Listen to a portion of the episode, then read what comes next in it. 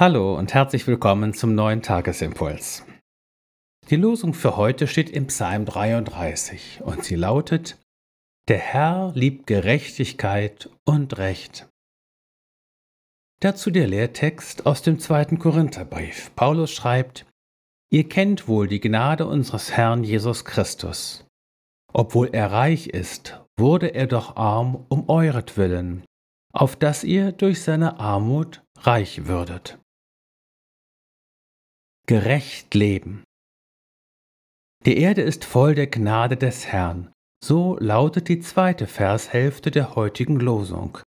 Gnade und Gerechtigkeit sind bei Gott keine Gegensätze, sondern gehören zusammen.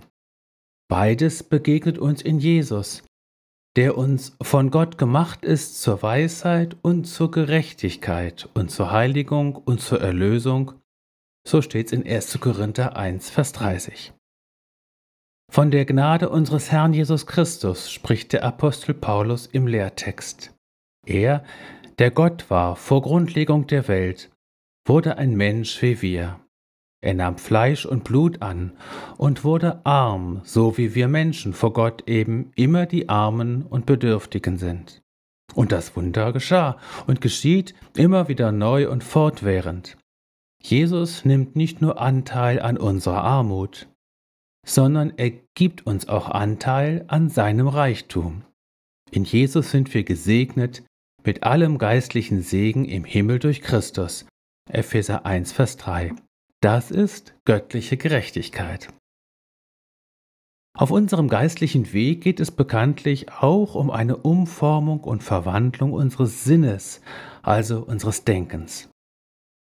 Das heißt im Sinne des heutigen Lehrtextes, dass wir lernen, in den Kategorien von Anteil nehmen und Anteil geben zu denken und miteinander umzugehen.